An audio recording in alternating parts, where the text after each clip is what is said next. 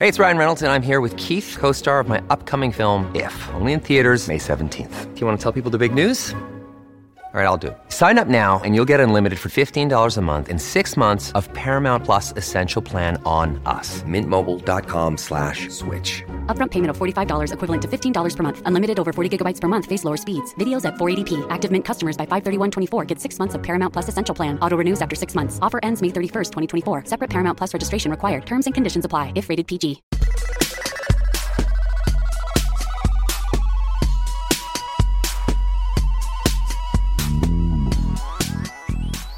Hello and welcome to Remainiacs, the podcast that will definitely answer your question about whether we think Brexit will be better or worse for Britain.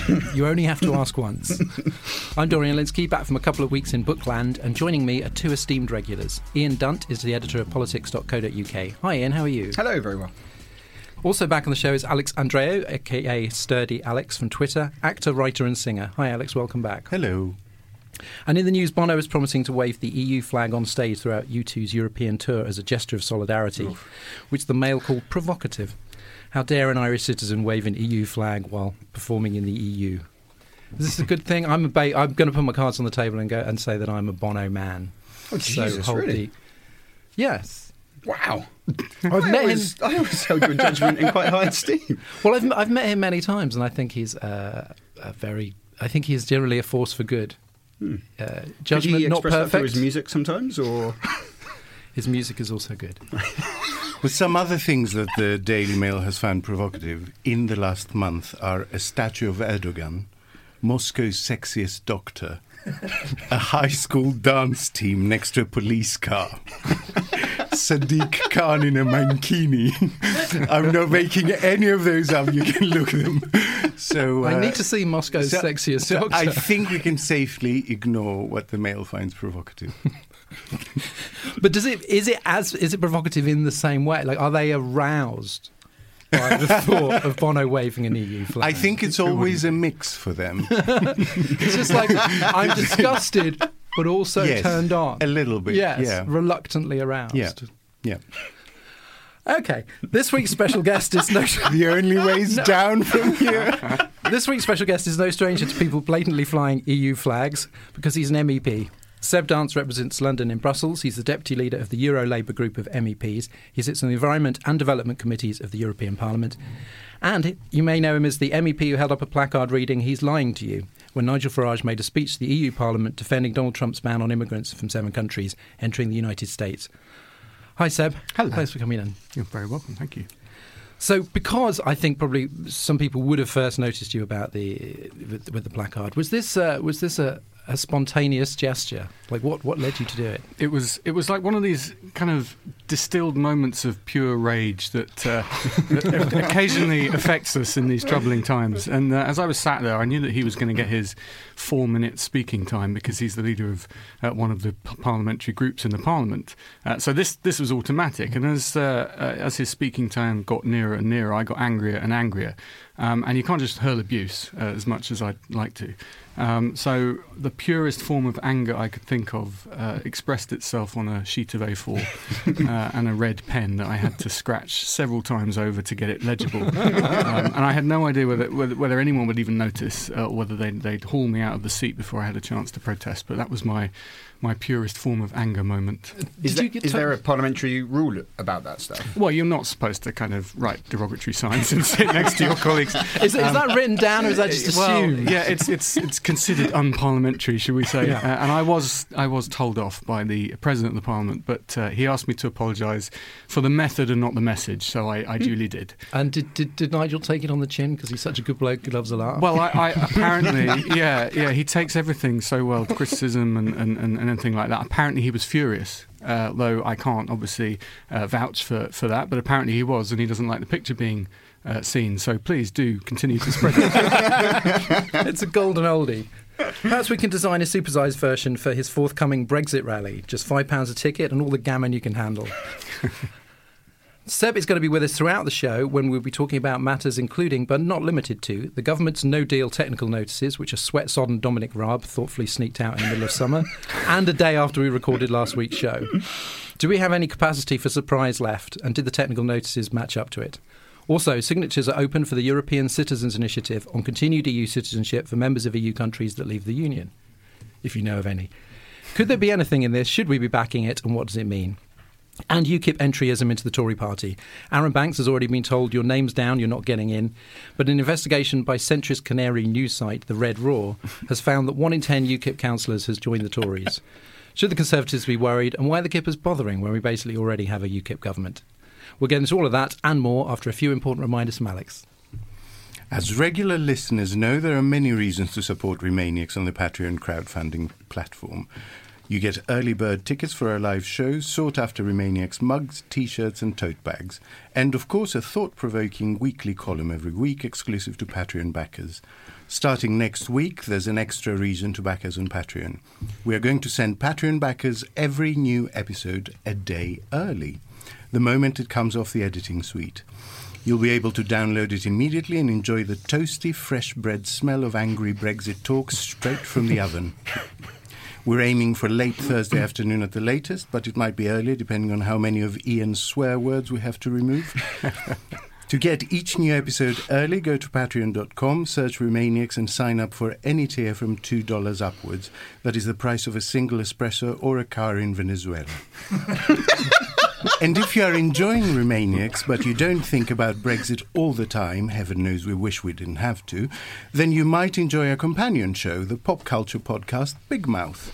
This week on Big Mouth, they're talking about Spike Lee's BlacKkKlansman, plus an exhaustive and very sleazy retrospective box set from Soft Cell, and Succession, Sky TV's thinly veiled fictionalization of the lives of the Murdoch family, and other things too.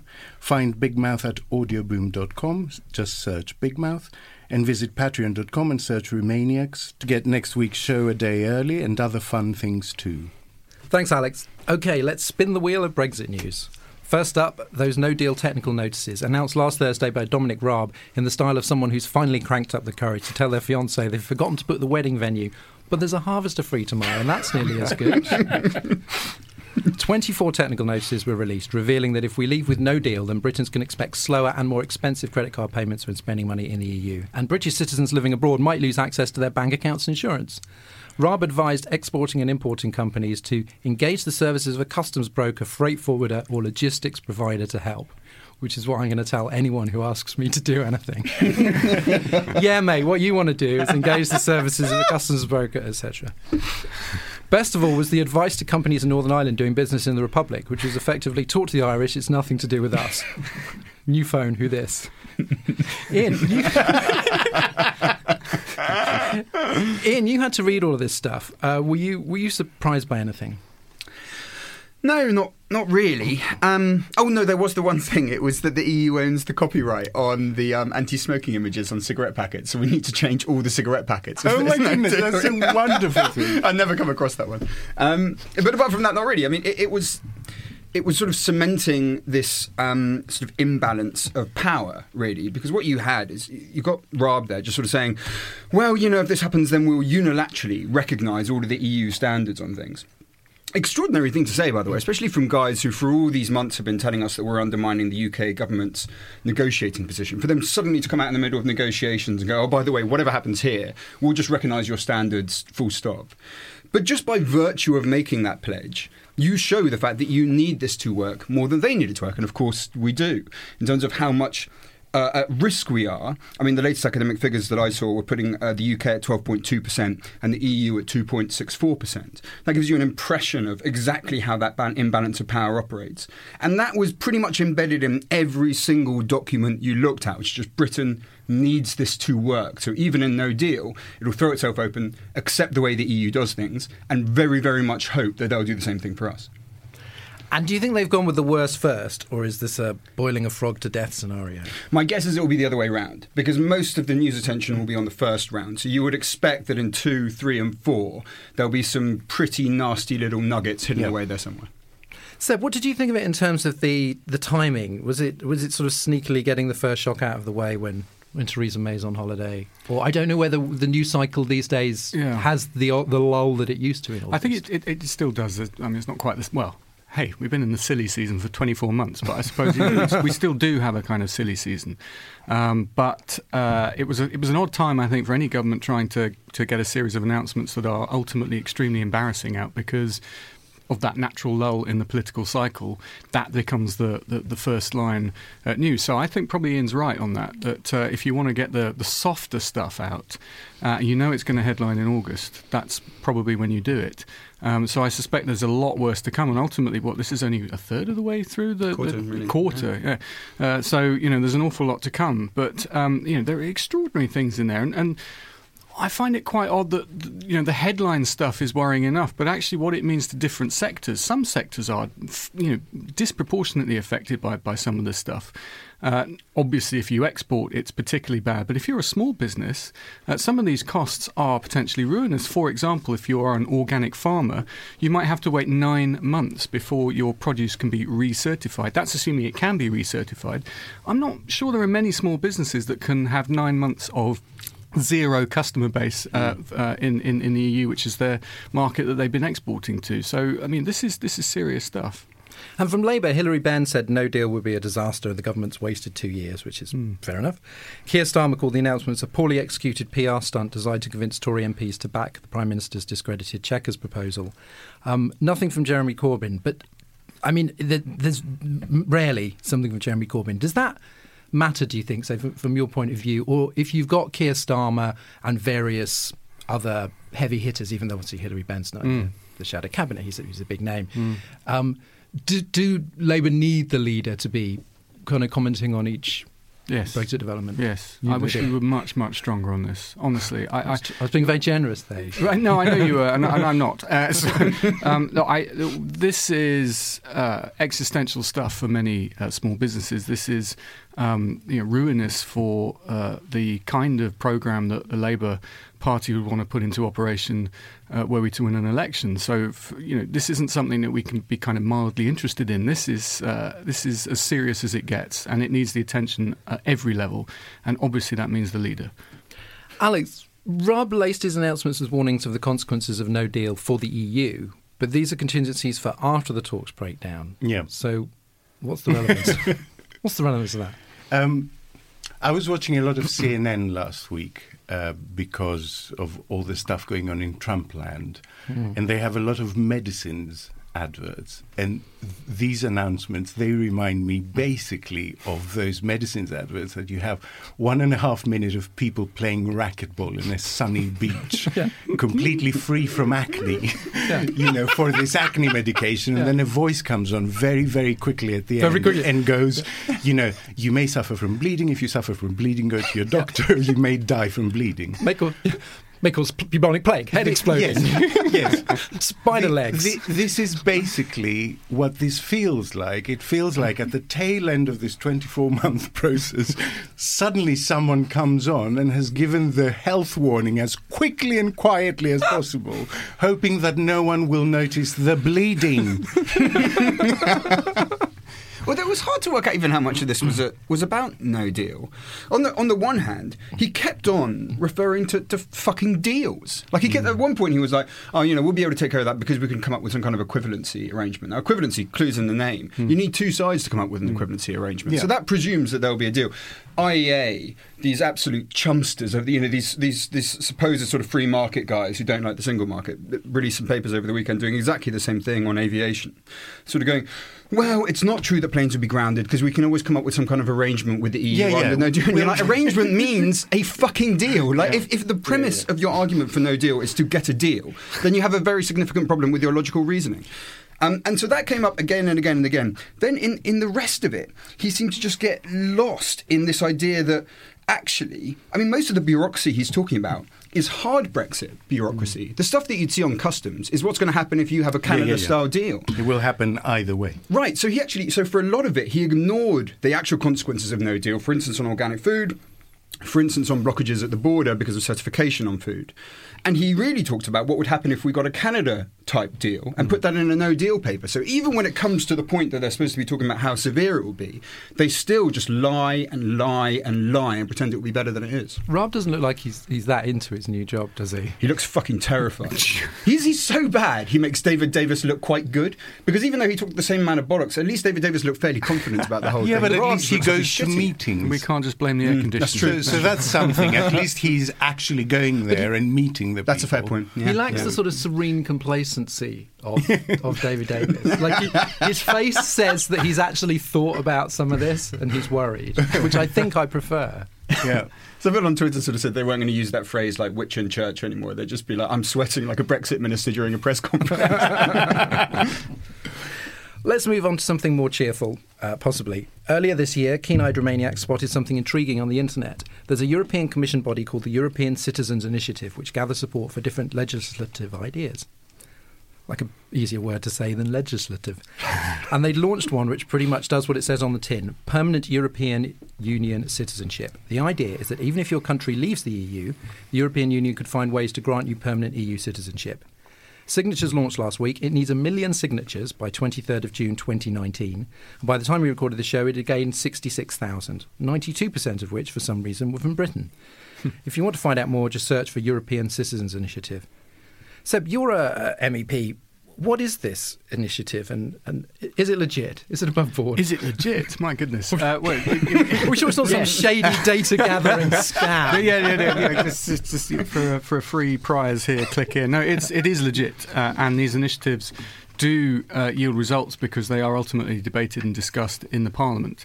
Uh, so um, it is most definitely worth signing the petition. If you want to keep your European citizenship and you're currently facing losing it on the 29th of March, then yes, please sign the uh, initiative.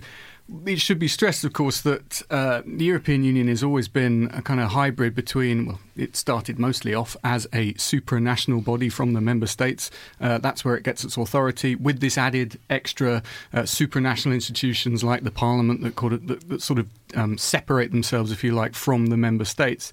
Um, citizenship has always derived from one's own member state being a member of the European Union, and that's the, the key issue that, uh, that this initiative would have to change were it to be successful.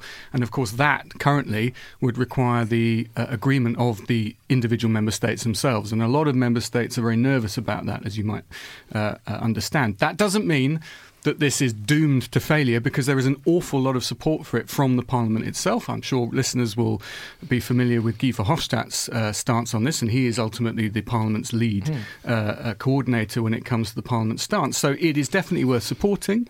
It doesn't mean that it's a very easy thing to achieve, but it's it's it's definitely worth making a lot of noise about, and ultimately making the point that people are being deprived of. Um, citizenship that they feel very, very strongly uh, about keeping. So that, that is always worth making a point about.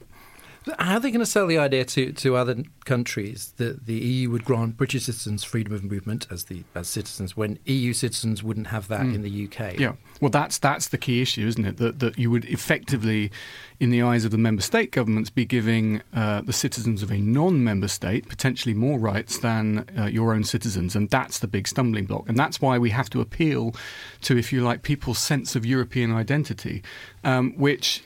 I hate to say it, is not as well developed in other member states as we would like it to be. Uh, and of course, in other member states, uh, there is still a significant lack of European identity, although I'm happy to say far more than uh, is apparent in the UK at times. But, you know, that is the appeal that we have to make to that sense of, sense of identity and common purpose. Uh, and ultimately, try and get people to empathise. Look, if you were to uh, uh, have a, a situation where your member state were, were to leave the European Union, you would want to keep your union citizenship. Please think about the millions and millions of Brits who are in that boat right now. Alex, a million signatures from seven countries in a year does not seem like a big ask, but only 500 people in Greece have signed it. Am I, What's- That's your fault. am I, That's your fault. That's the only, sleeping on the that's job, the only Alex. Greek Yeah. person in should the I room. tell them? Should I tell them to sign up in That was- Greek? Υπογράψτε ρε. That was- Υπογράψτε ρε. That was that was an example. The uh, the I mean, support from from basically uh, other all the other countries is is very low. Do you think that maybe because none of them thinking- are planning to leave No, but the you, EU. and do you think this is basically because they it feels to them like It's they're just doing the Brits a favour? Yeah, it's not on their radar. Yeah. So, but I mean, I'm suspicious of petitions anyway. I'm naturally averse to them because it feels to me like anything that offers you a chance to sign here and get someone else to deliver salvation is going to be a false promise because change is always hard work. Always. There are no counter examples. And so the idea that you know, you go and sign a petition is basically like saying, yes, I want this to happen, but someone else do the actual thing. It's a sort of political equivalent of having a personal shopper. And I, I just, An, an experience, I'm sure we can all yeah, relate. I mean, as a as a way as a as a way of of saying to a group of people like MEPs, for instance, or our hmm. own parliament, which has a petition system, we want you to talk about this. Yes, it might be effective w- within that sanctioned environment. I think I think you perhaps undersell the power of a petition because if you are in a position to be able to affect change, if you're in a, a parliament or if you're in the commission, you can turn around and say, "Well, look, I've got X thousand people who have supported this," or you know, this is there is clearly a clamour, even if it only comes from one current member state. That is none, nonetheless that is a powerful case to say, "Look, these are the people directly affected." I support it. I mean, I support it in a general brotherhood of man sort of way because obviously I'm Greek, so I have EU citizenship. Who's going to offer me a petition for uh, guaranteeing that I will be able to live and work here in a year's time? No, that's what I'm interested Absolutely. in. Sure. you know, that's my immediate. what's in it for burning- Alex? My immediate burning thing.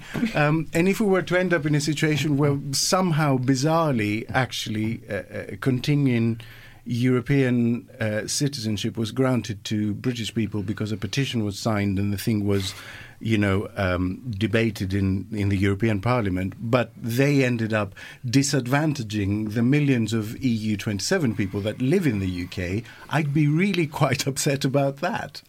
Seb, how, how do these things start? Like, who who drew up? I mean, there's a there's a sort of there's a kind of charter for this Hmm. European Citizens Initiative. Who would be behind that? Oh, Anyone. I mean, that, that that's the the, the, Right, the okay. purpose is that this is a way of, um, in effect, getting uh, commission proposals from places other than the commission. Mm. Um, so obviously, the, the heads of government meet every six months to determine the political priorities. The commission then goes away and enacts that.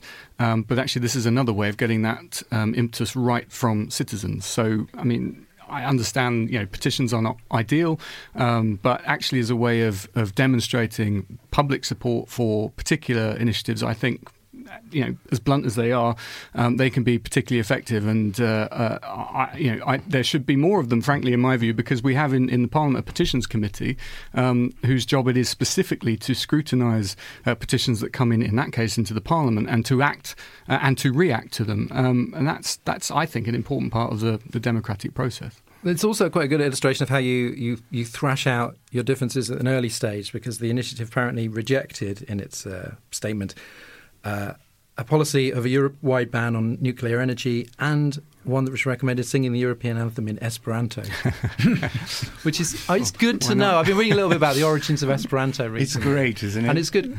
One of, the, one of the things that Hitler and Stalin both really hated.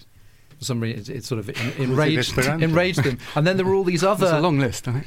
It's democracy, liberalism, progress. one of the many things. But it, I thought a delightfully sort of like, delightfully a sort of very petty, a weirdly petty thing that they would be bothered about. And also there were all these other kind of um, other invented languages, and everyone argued about them. They all argued between themselves. Hmm. Not like And Klingon. Esperanto, pre-Klingon, but Esperanto is the one that survived. But there were all time? these others, and that this idea, this sort of utopian idea of if you got everyone to speak the same language, uh, They would do. all It's get called along. English. That's, a, that's the trouble. it works. English. that's the that's our parting gift. Do you speak English? You're welcome. I was wondering about that actually. Has there been any discussion on whether the EU will dump? No, they won't. They won't No, because, because it's, still because of Ireland and Malta. Yeah, I mean they'll find a way because I mean, you're you're currently only allowed one official language as per member state, and Malta has Maltese, not unreasonably, and Ireland has Irish, not Oh, unreasonably. no. So, uh, they, So they'll- it's possible that it, it is could be- possible, but I mean. Pretty much every single working meeting uh, is in English, so um, I, they will find a way. But it'd be quite funny if all the official documents, especially if the UK ended up in a situation where it agreed to closely mirror all regulations, if suddenly none of them were issued in English. Yes. Because They go- why? You're a third country. Could you, re- you. could you repeat that regulation slower and louder? and in Greek, that would be fantastic. That would be great. Finally, back to dear old Blighty and some exciting news about entryism. At least 10% of UKIP's dwindling band of councillors, that's 36 out of 358, have quit their party for the Conservatives, according to research by the Red Roar, an alternative news site for the Labour Centre. Meanwhile, Tory MPs like Anna Soubry and Nicky Morgan are taking the threat of hard right entryism seriously. Ian, the, uh, the lovable Bantsmeisters of Leave.eu have been encouraging their followers to join the Tories and vote for Mogg Johnson Apocalypse ticket. Um, is uh, is Tory entryism sort of likely? I mean, should should Conservatives be kind of worried about an influx of uh, actual UKIP? They've already had a big influx, obviously, of previous UKIP voters, but is this something that they should be uh, wary of? It's been quite hard to distinguish between entryism and just the natural fluctuation of voters, given that the Tory party has shifted to the right, especially on European issues. Like I remember talking to a bunch of UKIP guys about four or five years ago for a piece, and almost all of them had left the Tories after Maastricht. Hmm. So it couldn't make sense that there would be a return, hmm. you know, from exile from these guys now that you know it's the party that's going to follow through on Brexit. And I think it's very hard to tell these guys are following that program or not. But even if they are following Banks's program, I don't see what they're accomplishing that hasn't been accomplished already. Like the way that you'd have with any kind of leadership structure is you, you, you have the parliamentary party, whittle down the options to two, then send them to the membership. Now, I'm not sure that you can get a one nation Tory into the final two. I'm not sure who the fuck it would be, even if you could. Like, what, Rudd? You know, who's pretty damaged by now and doesn't even seem that keen on the whole thing. Ken Clarke, love him to bits, but, you know, he's, he's getting a bit long in the tooth for it at the moment. Ruth Davidson isn't available to, to take that role. She'd be the only one that you could imagine being successful there. So, anyway, I don't know they're there. I don't think they could make it to the final two. And then if they went to the membership, they would not be selected because the mm. membership is very heavily pro Brexit already. Mm. So by chucking all those extra hard Brexit voters into the Tory party, you just think like, well, it's already full of them. Mm. So you're not accomplishing anything that isn't already the case. Well, everyone knows that the membership is is right wing. yes. I mean, that's pretty much the one thing you can guarantee. Well, that and age are the two things that they've got, you know, wrapped down tight. An, an interesting historical note here is that I don't think there's been a single leader of the Conservative Party in the last maybe 40 years that was obvious even six months before the leadership Uh-huh, election. point. I was having a little look, and six months before Thatcher, no, she wasn't on the radar. Major, the same. Cameron, the same. It just, it for some reason, it is always someone that hasn't become involved in the infighting, in the bidding for leadership, that emerges somehow unblemished from the back, and they see him as a sort of compromise. Maybe candidate. they're listening. Maybe. Maybe they're there. Save the Maybe country. Hello. Can you hear us? Who are you? Now is the time. Please, please. Step forward. Well, the, the Tory party is a lot smaller and a lot older than the Labour Party. Amazingly, I, I think it was last year. I can't remember what the, which period that those stats covered, but it received more money from the dead via legacies than from living members. It is the party of the is, dead. which is sobering. I mean, literally. Yeah, it is literally. The, Um, and should should should the dead are many, though. For the many, not the few. Are the living dead people are than there a small number compared to all the dead. to the legions of the dead.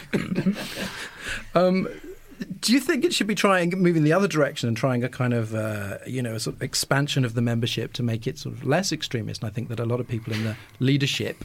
You know, and, and, and indeed the parliamentary party would quite like it not to be the case that once you throw it to the membership, Now, how do you do that, though? I mean, how do you target an expansion towards a particular segment of the electorate?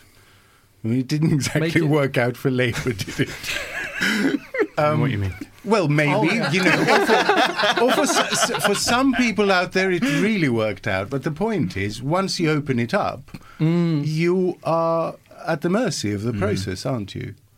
As as we found out practically a few years ago. I suppose, I suppose, yeah. What what what the Labour situation did illustrate is that it's it's always going to be people who are kind of more activist minded. Yes. you know, the people that are going to get involved and really going to kind of change. That's good. things. Yes. yeah, but they're they're they're not going to be from the. Um, they're often not from the centre. Yeah. Hmm. I mean, I'm not saying hmm. there are no kind of like passionate activists from the kind of moderate hmm. wings of parties, but that, Massively pro-European, I should say. they Most- are. Yeah, yeah. Well, um, on and this is the only issue in which the leadership seems to, to be completely ignoring the hmm. membership. I mean, every single poll of Labour voters, of hmm. Labour members, every single one shows them to be hugely pro a, a, a second vote, for hmm. instance. Where's the leadership on this? It's simply tin ear. I very much hope we can change that at conference. Uh, but yeah, uh, absolutely, there is a, there is a huge movement in the par- in the Labour Party. I'm sorry, we ended up talking about the Labour Party. Yeah. but, No, it's fine. But, but, but, but you know, that there, there is a huge movement from members. Every time I send an update, I get masses and masses of support, mostly from new members, I should say. Um, and uh, they, you know, there is a, a, a deep desire to get their voices heard on this. Is it going to be debated? Do we know I really now? hope so. I really because the last two years it's it's been squeezed out Yeah. of the of the agenda Yeah. Mm-hmm. basically because they know what the answer will be they know what they know what conference I- I will think- come i mean it will be the the world's most pointless debate to be honest because we already know what conference will come well, back with I think that their biggest fear is being boxed into a particular position and they want maximum flexibility. But Yeah. the point here is if you have as your ethos, which of course they say they do, the democratisation of the party, you cannot ignore what is clearly the biggest issue affecting particularly the next generation for you know for decades to come. This this has to be discussed. And f- finally, I mean, it has been a it's been a rough old month on on Labour Twitter for uh, for various reasons. But you were talking there about uh, getting a lot of messages from um, people. They said largely new members at Europe. Um, do you think, like in your experience, is the kind of uh, the side of kind of labour activism that, that one generally sees on Twitter, even if you're not looking for it, unrepresentative of the membership at large? Because it seems it, th- th- this, there seems so many sort of angry extreme voices and I just can't believe that there are that many of them. I think you know you get angry extreme voices in all political movements, but if we're going to talk about the specific issue of anti-Semitism, there is clearly a problem. There is clearly a big problem uh, on the left. Uh, there is clearly a big problem on the right, yes, but in, in the context of the Labour Party, there is a problem, uh, and we have to be much, much better and much faster uh, at suspending people who, uh, you know, are uh, uh, under investigation or, or who are blatantly anti-Semitic, and there can't really be any grey area on that. Um, but in terms of are they representative, they're certainly not representative of the many hundreds of people that I campaign with uh, when you know when we go out for local elections and we go out for uh, London Assembly elections and and, and, and other uh, national elections. Um, they're not representative of the CLPs, the constituency Labour parties that I talk to when I uh, do my, my Thursday and Friday talks when I'm when I'm back in London. Um, but you know, it's that question, age-old question, well, age-old question since the, the dawn of the internet. How representative is Twitter of what's really going on out there? Uh, and I, I, I'm not qualified to answer that. But there's certainly, uh, you know, there certainly is a problem amongst some some of the, the, the members.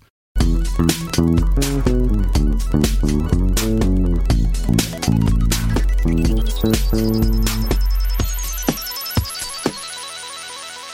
heard him throughout the show. Our special guest is London MEP Seb Dance, who sits on the Environment and Development Committees.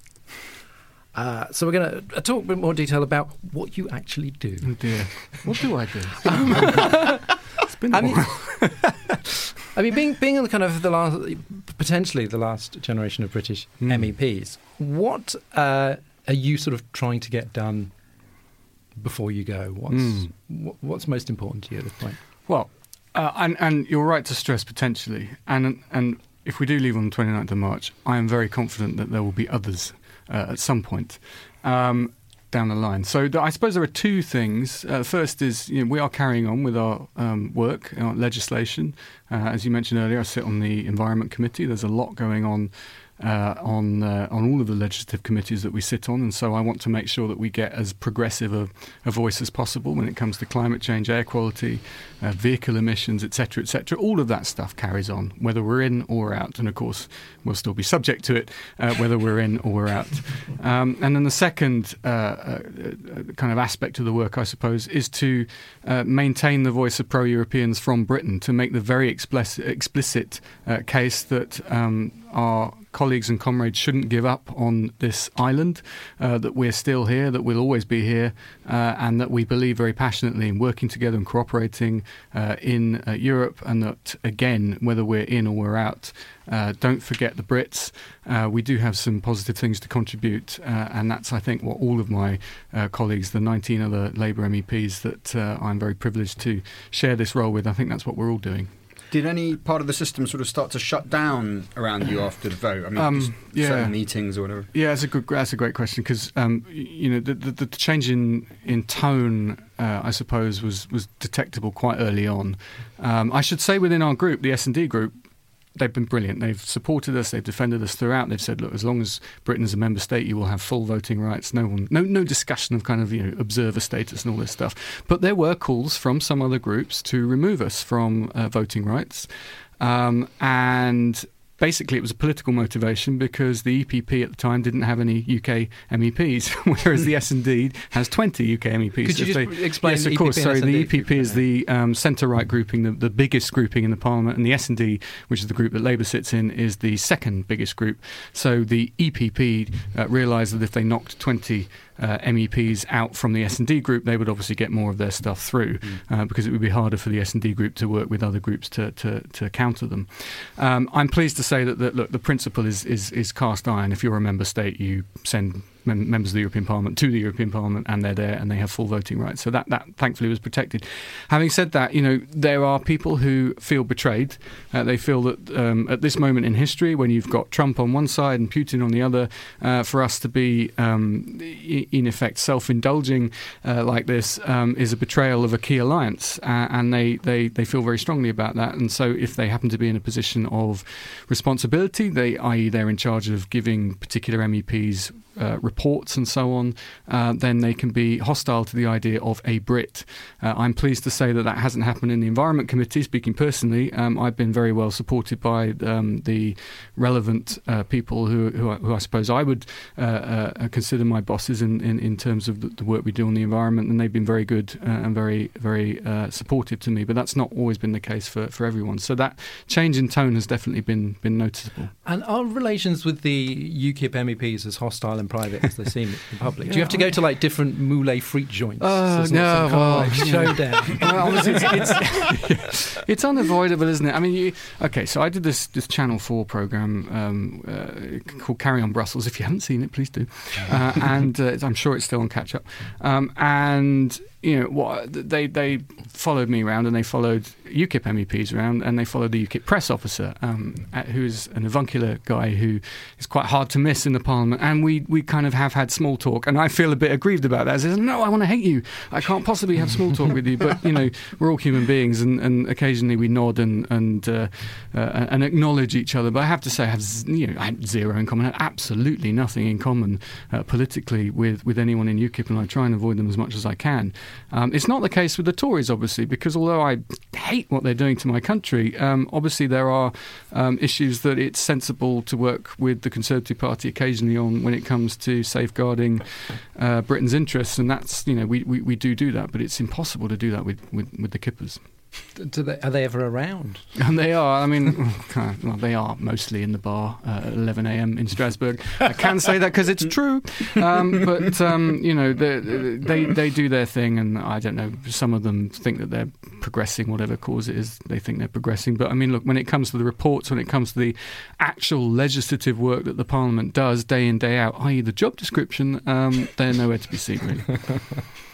Um, the the debate in the UK about whether there's going to be a people's vote or mm. uh, a delay or mm. you know all of that stuff on the whole happens as if it's for us to decide whether that will happen or not my uh, contacts in Brussels report that there is a definite school of thought that's very much looking forward to the UK not being Mm. actually a part of the inner circle Mm. because they feel, you know, they've been hecklers Mm. for a long time and they can push agendas now that, Mm. that they couldn't before. Mm. Um, what, what's uh, what's your feeling on this? Do you think if if there were a people's vote, for instance, and there was a decision to not leave the EU, would it be as straightforward as announcing we're not leaving? Yeah, I think in the, in the case of a vote, it would um, be relatively straightforward in the sense that uh, no one is, is, is from the Commission or, or member states is going to turn around and go, ah, but uh, you must leave. It's simply written in the stars uh, that you that you have to leave, irrespective of what current public opinion is now saying. Um, but I think you're right. You picked up on a, I think, a, a, a divide, if you like, um, potentially amongst the, the EU27. I think there is a school of thought that says, look, if Britain is either floundering because of its own stupidity or subject to European rules anyway because of the transition or whatever deal uh, um, is thrashed out, but does not have uh, blocking rights or um, you know a voice that makes it difficult for us, then actually that's that's pretty much a perfect situation for, for a lot of people. But uh, the other side of the divide is very clearly, um, you know, looking at this in, in, in the kind of geopolitical terms and realizing that the UK leaving is not in the European Union's interest, no matter how belligerent and awkward Of the course, UK is, because ultimately there are other countries that are even more belligerent and awkward, uh, particularly at the at the moment. Uh, the, the potential there for belligerence and awkwardness uh, is not limited to the UK, and uh, uh, and I think that that's probably the majority view. I Yeah. would say, but but you're certainly right. There is a small strand of opinion that, and that and you way. think I'm.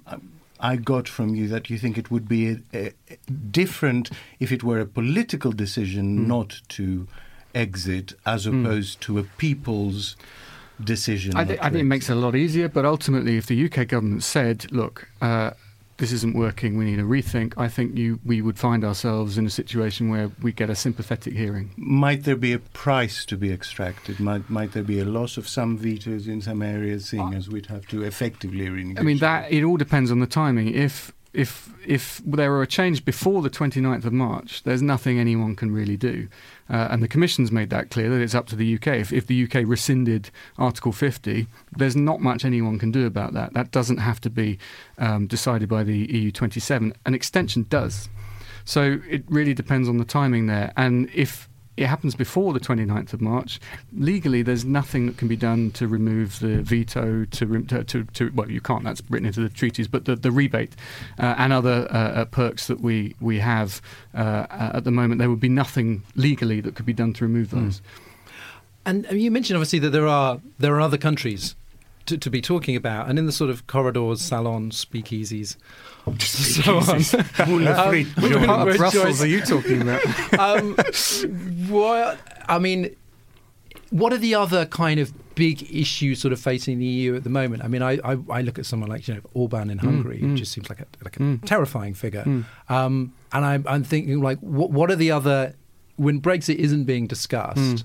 What what are the kind of anxiety issues? Mm. Oh, it's the resurgence in nationalism without without a question. I mean, um, the awful tragedy in Italy uh, uh, with the motorway bridge, for example, uh, and and the minister there, Salvini, coming out and declaring it was because of EU rules on structural funding. I mean, th- this is the kind of populist appeal to try and link either tragedies or events or uh, uh, strong public feeling, which is legitimate, but then turn it into an anti-European sentiment. That is happening all over. Um, and look what happened in Germany over the weekend.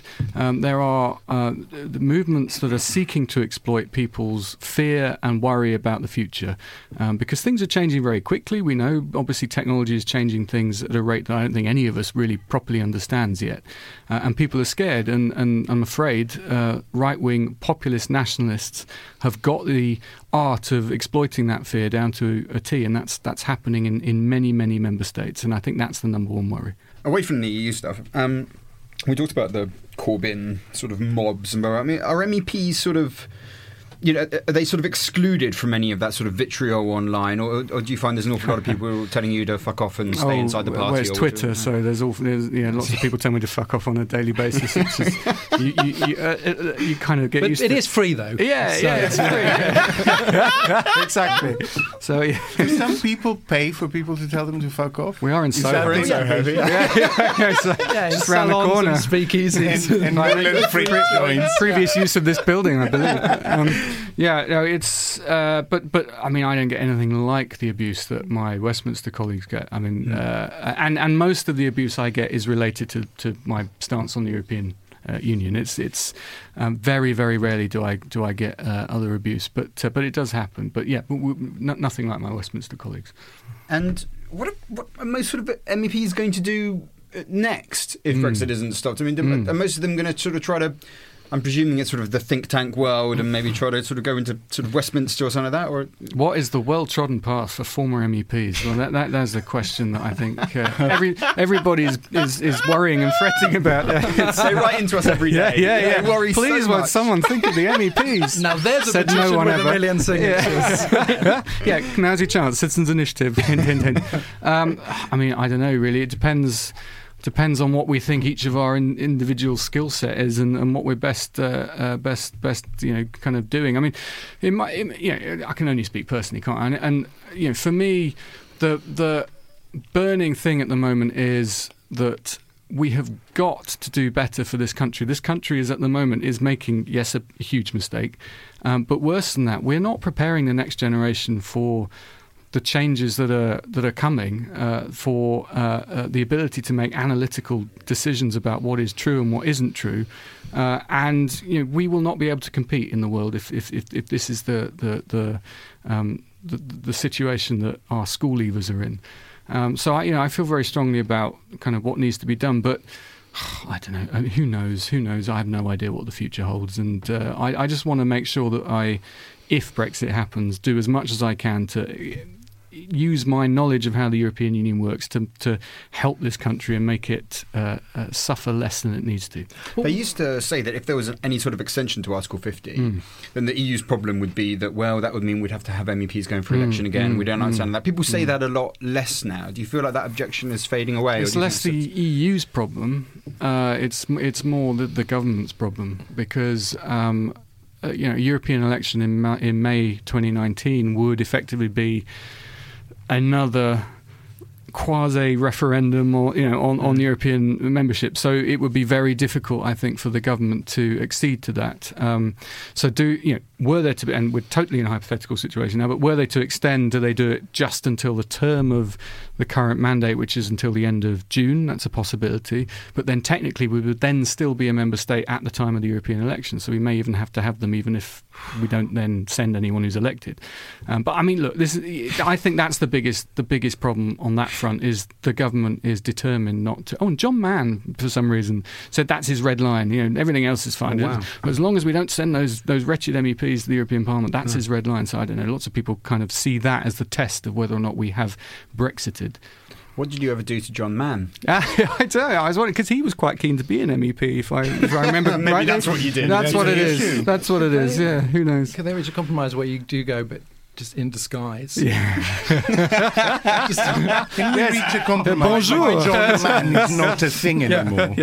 Do I- Um, now you, you're on the Environment Committee, and the EU's made you know lots of advances in environmental law. And I wondered, are there particular directives, whether to do with the environment or, or elsewhere, that you think are the kind of vulnerable, particularly vulnerable to being reversed? Sort of parts of that kind of legislative, I hate that word, legacy um, that you're you're sort of worried about in Britain. Yeah, um, I mean, we have this thing called the precautionary principle in, in environmental uh, environmental. oh, I can't speak now. Either. Another bad Environment word. green uh, yeah, green laws uh, that um, basically says, look, if we're not sure about something, we should we should operate on the idea that we should assume it is going to harm the environment and or public health or whatever area it is, and um, and that kind of has, has, has served served us well uh, in terms of uh, um, having strong legislation to, to protect the environment uh, and uh, when it comes to new consumer products to make sure that they're absolutely um, watertight before they're released into the market. And it, it worries me that you know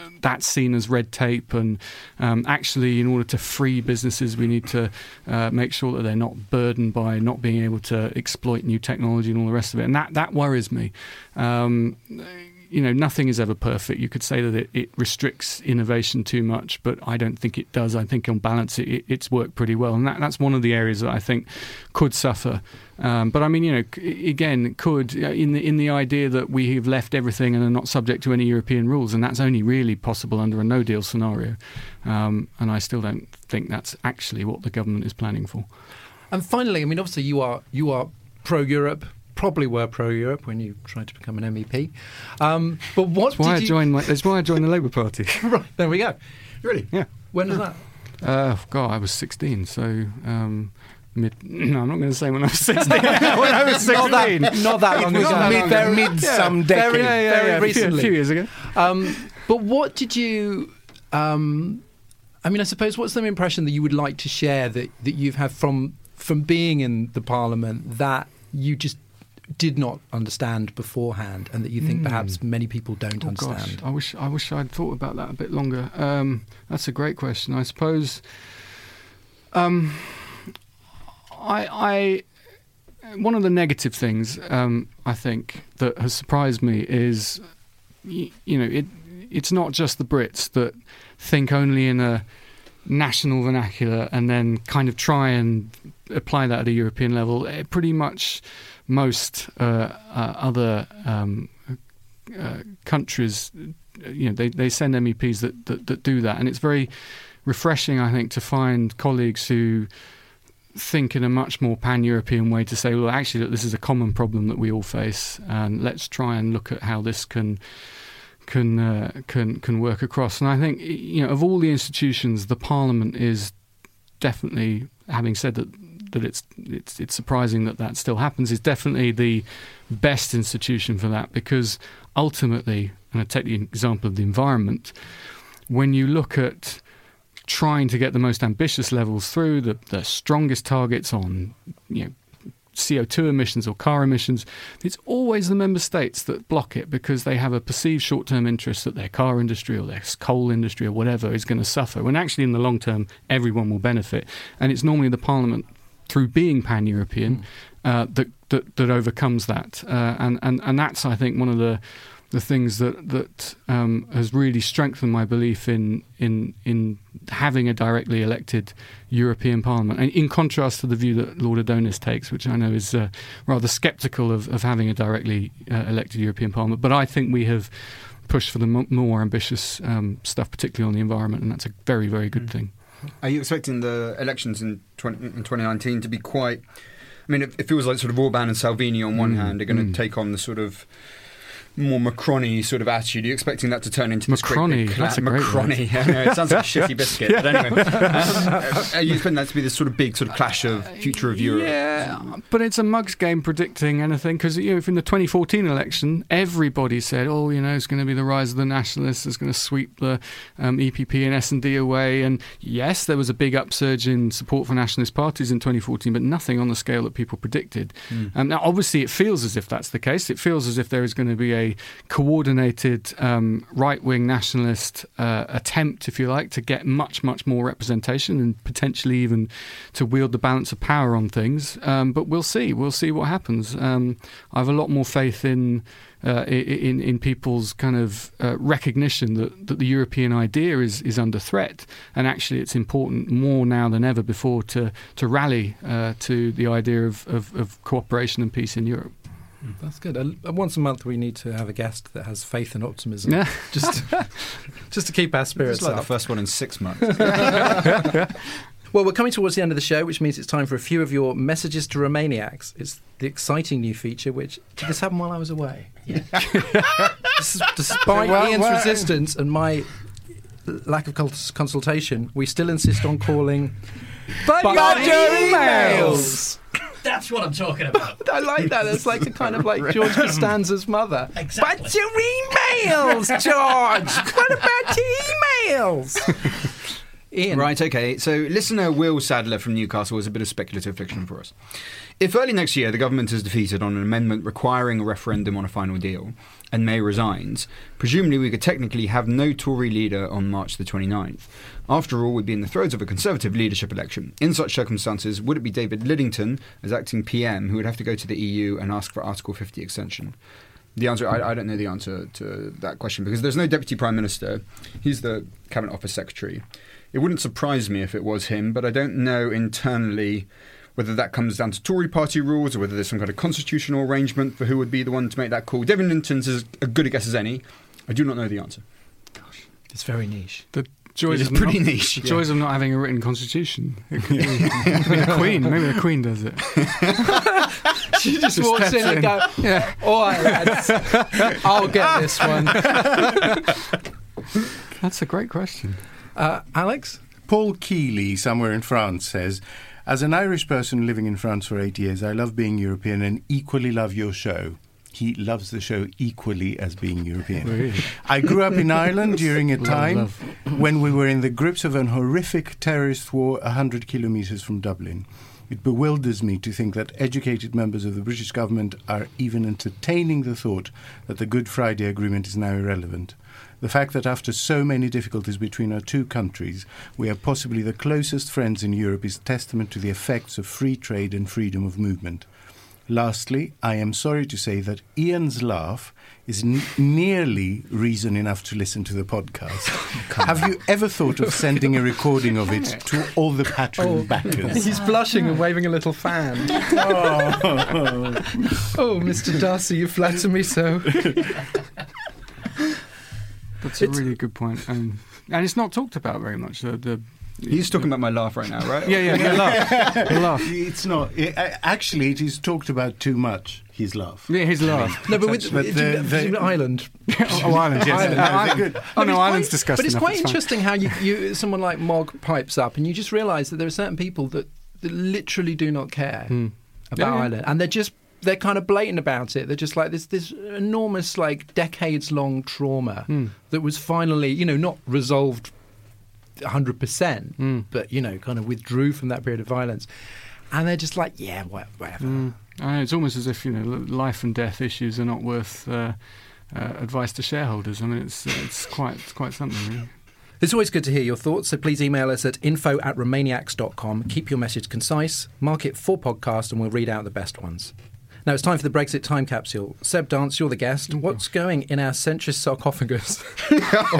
Oh my That's, god. produ- that's producer Andrew. I like that. Uh, things we'll miss if we leave the EU, or things we'll need if we're out on our own, not including your job as an MEP. Not including my job as an MP. oh gosh, what would go in the sock? Um, I think. Uh, well, I, can it be? It, does it have to be a physical thing? Or can No, it be, it concepts a are good concept thing.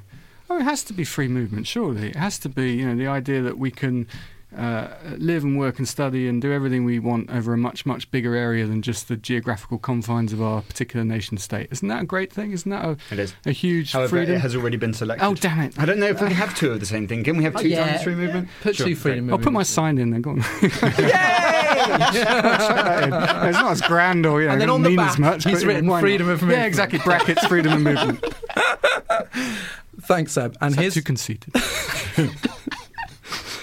And here's your traditional clip of a non English EU language. Here is listener Eva Rax with some Hungarian. Viszlát és kösz a halakat, meg a sült krumplit. That means so long and thanks for all the fish and chips.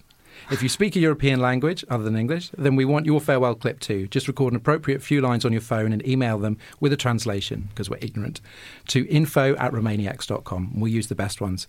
And that's the end of the show. Many thanks to our special guest, Seb Dance. Keep on keeping on until the end of March. And thanks as ever to Alex and Ian. And, and after that, just and expire. Terminate. in that particular role, then he will obviously keep yes. keeping on. I don't want him to die at the end of March. Just want to clarify You that. have for served your usefulness. Goodbye. We'll send flowers. Yeah. Um, so do thank, thanks for coming in, and thanks as ever to Alex and Ian. We'll see you soon. He always threatens all the guests with death. he ends every show with works. "We'll send flowers" to the guests. one, One last plug before we go for the Great Northern Stop Brexit Conference in Leeds on Saturday, the 8th of September. The plan is to create a vision of a new Britain without Brexit. And it's a festival of former Remainiacs guests, including Eloise Todd, Femi Oluwole, Andrew Adonis, and AC Grayling. When you come up with that vision of a new Britain, please tell us because we could do with it. Now arrange your speakers in a quadraphonic array for our theme tune Demon is a Monster by Corner Shop, and our thanks to some of our fantastic Patreon backers.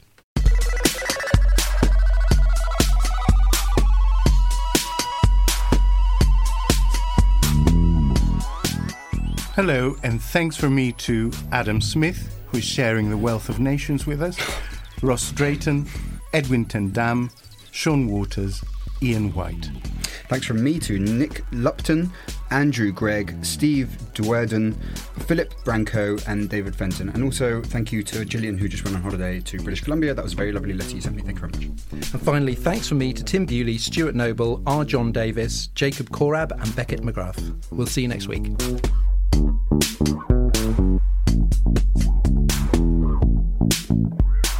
Remainiacs was presented by Dorian Lynskey with Alex Andreou and Ian Dunt. The producer was me, Andrew Harrison, and studio production by Sophie Black.